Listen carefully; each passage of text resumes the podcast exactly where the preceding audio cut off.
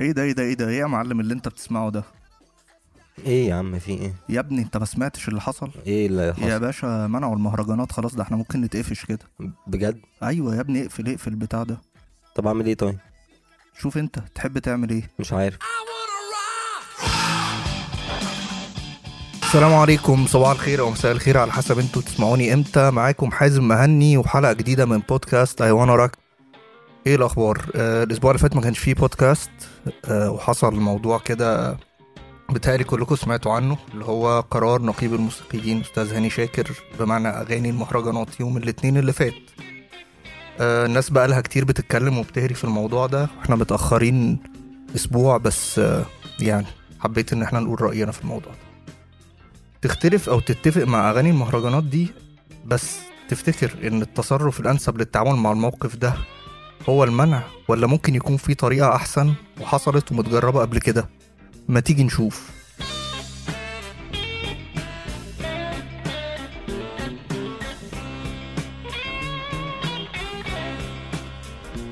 سنة 1984 تعرضت تيبر جور مرات السيناتور آل جور اللي بعد كده بقى نائب الرئيس الأمريكي بيل كلينتون لموقف محرج جدا.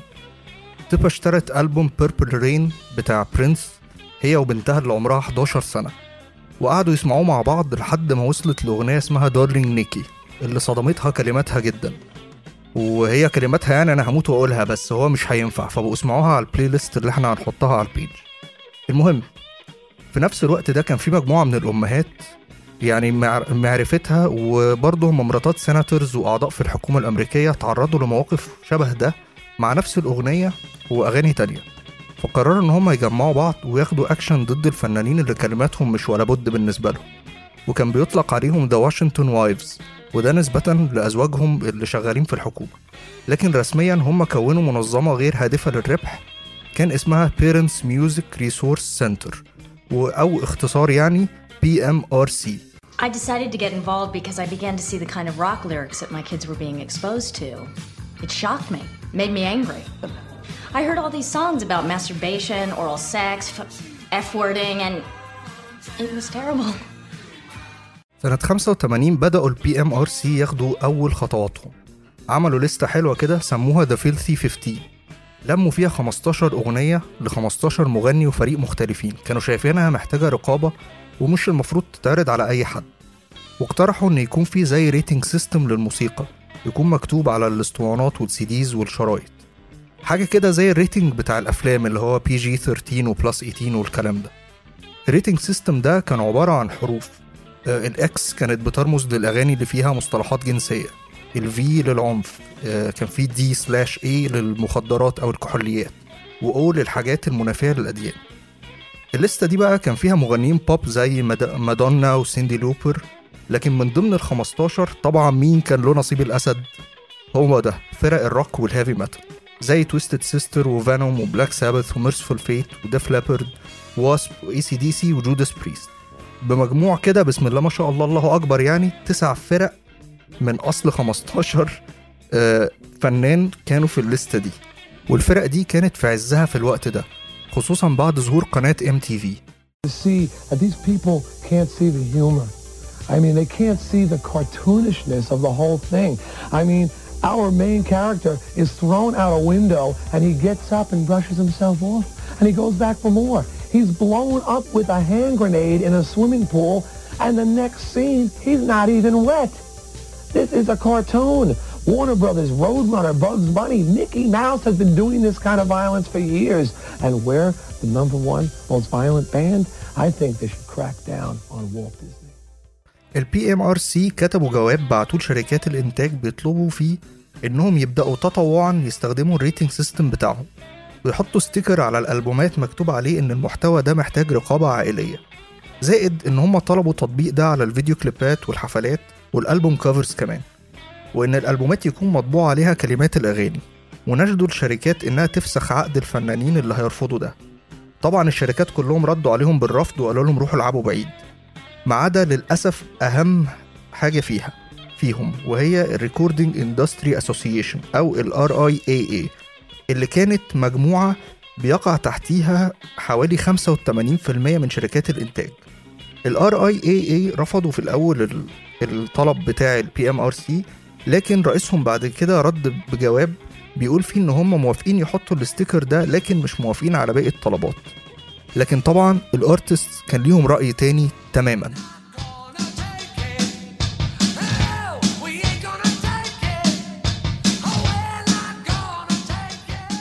الفنانين كلهم تقريبا كانوا رافضين الموضوع ده.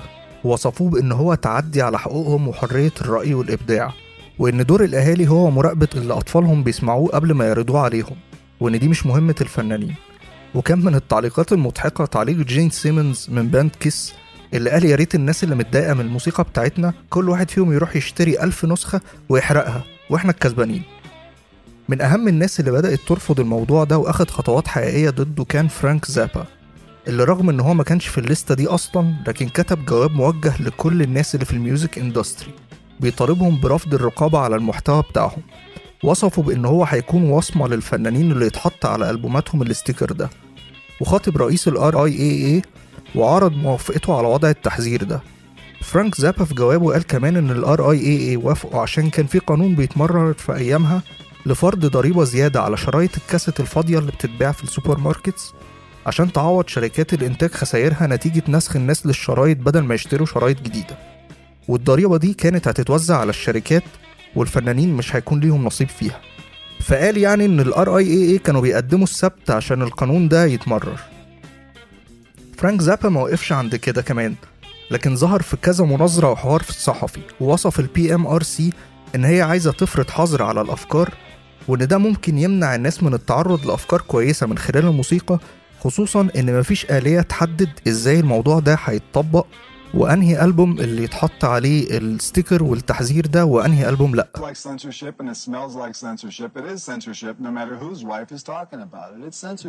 These right wing people have this fetish about the right to life. What about the right to the life of an unborn idea? How much are you going to miss out on the United States if you won't let people think, say what they think, and do something about it so that people who don't think في سبتمبر 1985 اتعملت جلسة استماع قدام لجنة من ال senators لعرض الموضوع ده عليها. اللجنة دي ويعني لسخرية القدر كان فيها خمسة senators متجوزين مراتاتهم يعني خمسة من أعضاء ال PMRC ومنهم كان آل جور. بدأت الجلسة بشهادة أربعة أعضاء مؤسسين ال PMRC قدام اللجنة عرضوا فيها قضيتهم ومطالبهم. وعرضوا الكلمات المعترضين عليها وكمان ال album covers والكليبات. بعد كده جاء دور ثلاثة من محاربين الروك وهم فرانك زابا وجون دنفر ودي سنايدر. فرانك زابا بدأ بأن هو أشار تاني بأن في أجندة خفية لشغل الرأي العام وتمرير قانون وأعلن رفضه لكل طلباتهم ما عدا طلب واحد بس وهو طباعة كلمات الأغاني. وقال إن الموضوع ده رغم إن هو موافق عليه لكن هو هيكون صعب تطبيقه. وده لأن شركات الإنتاج هتضطر إن هي تدفع لدور النشر اللي بتملك حقوق الكلمات دي. وده هيتكلف فلوس. وقال إن هو خلاص ما دام أنتوا الحكومة عايزة تدي فند ان هي تفرض للناس حاجة زي كده فخلاص يطلعوا جزء من الفند ده لشركات الإنتاج عشان تدفع لدور النشر.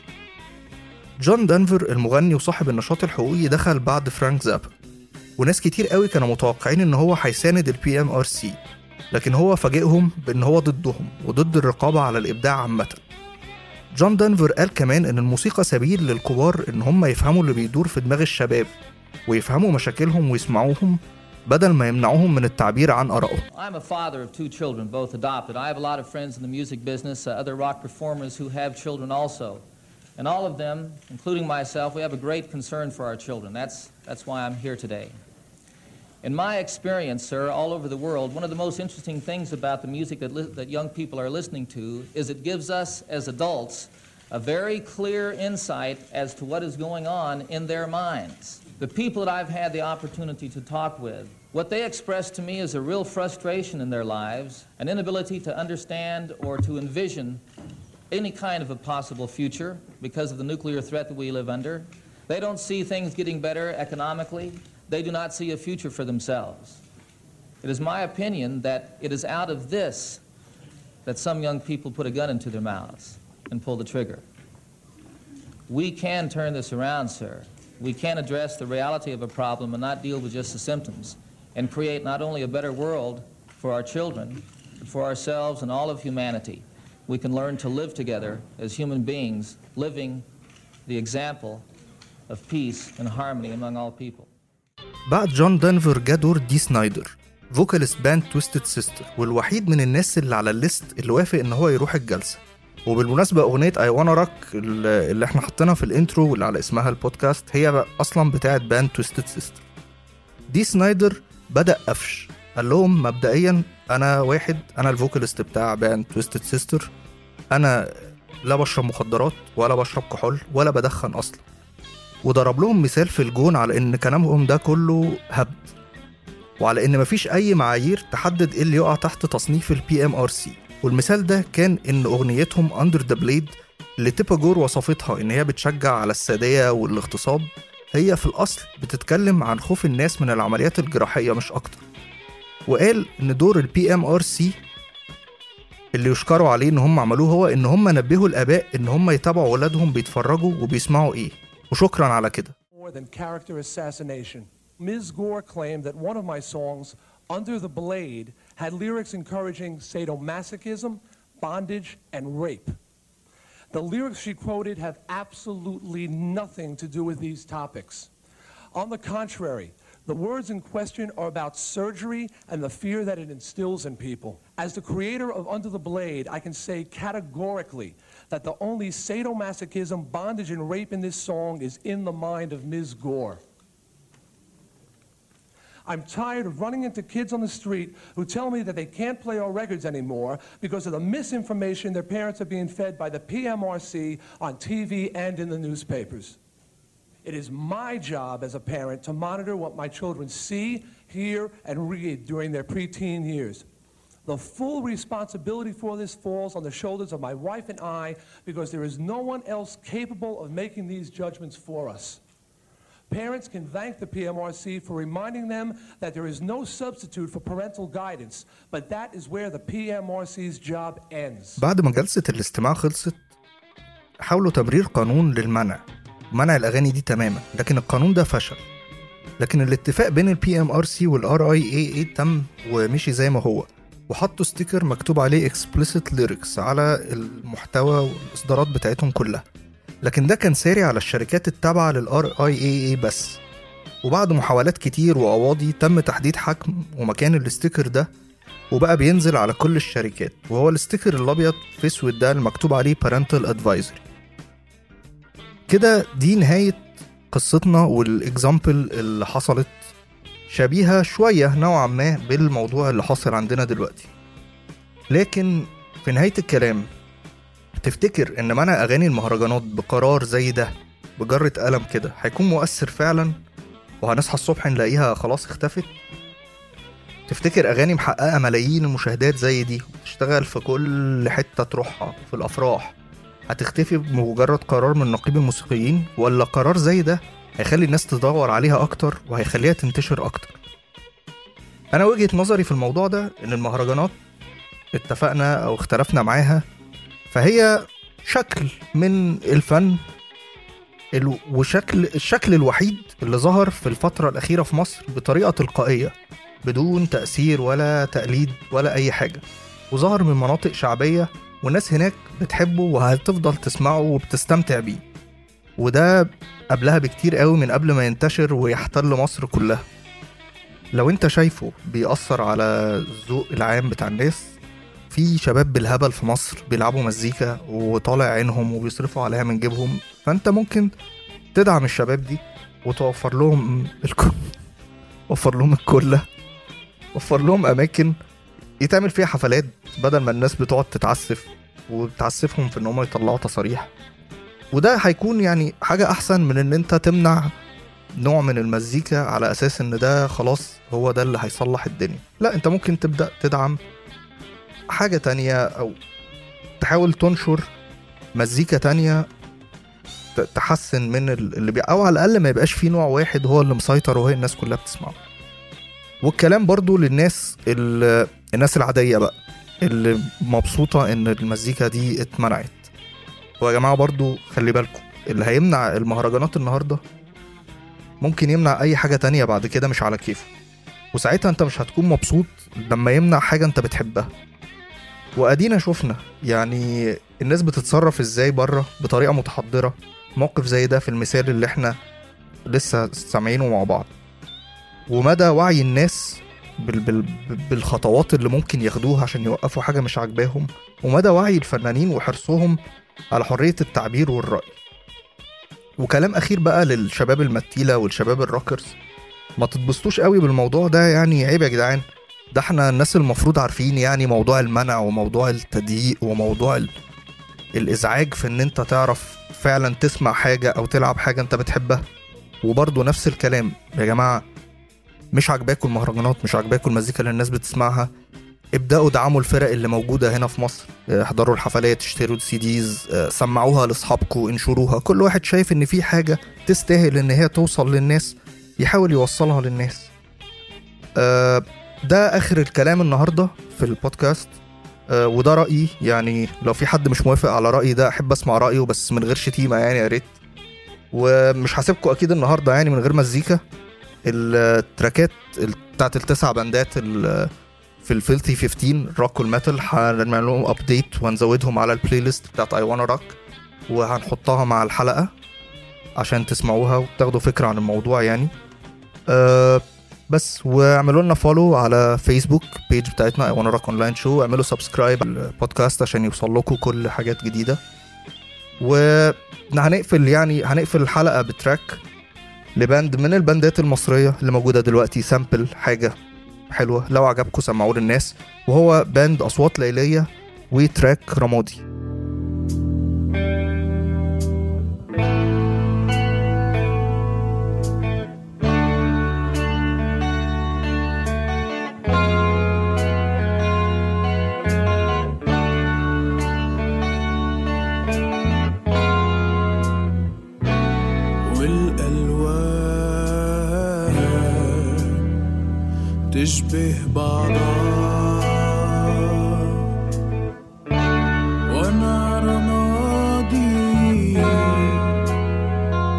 مش بشبه لها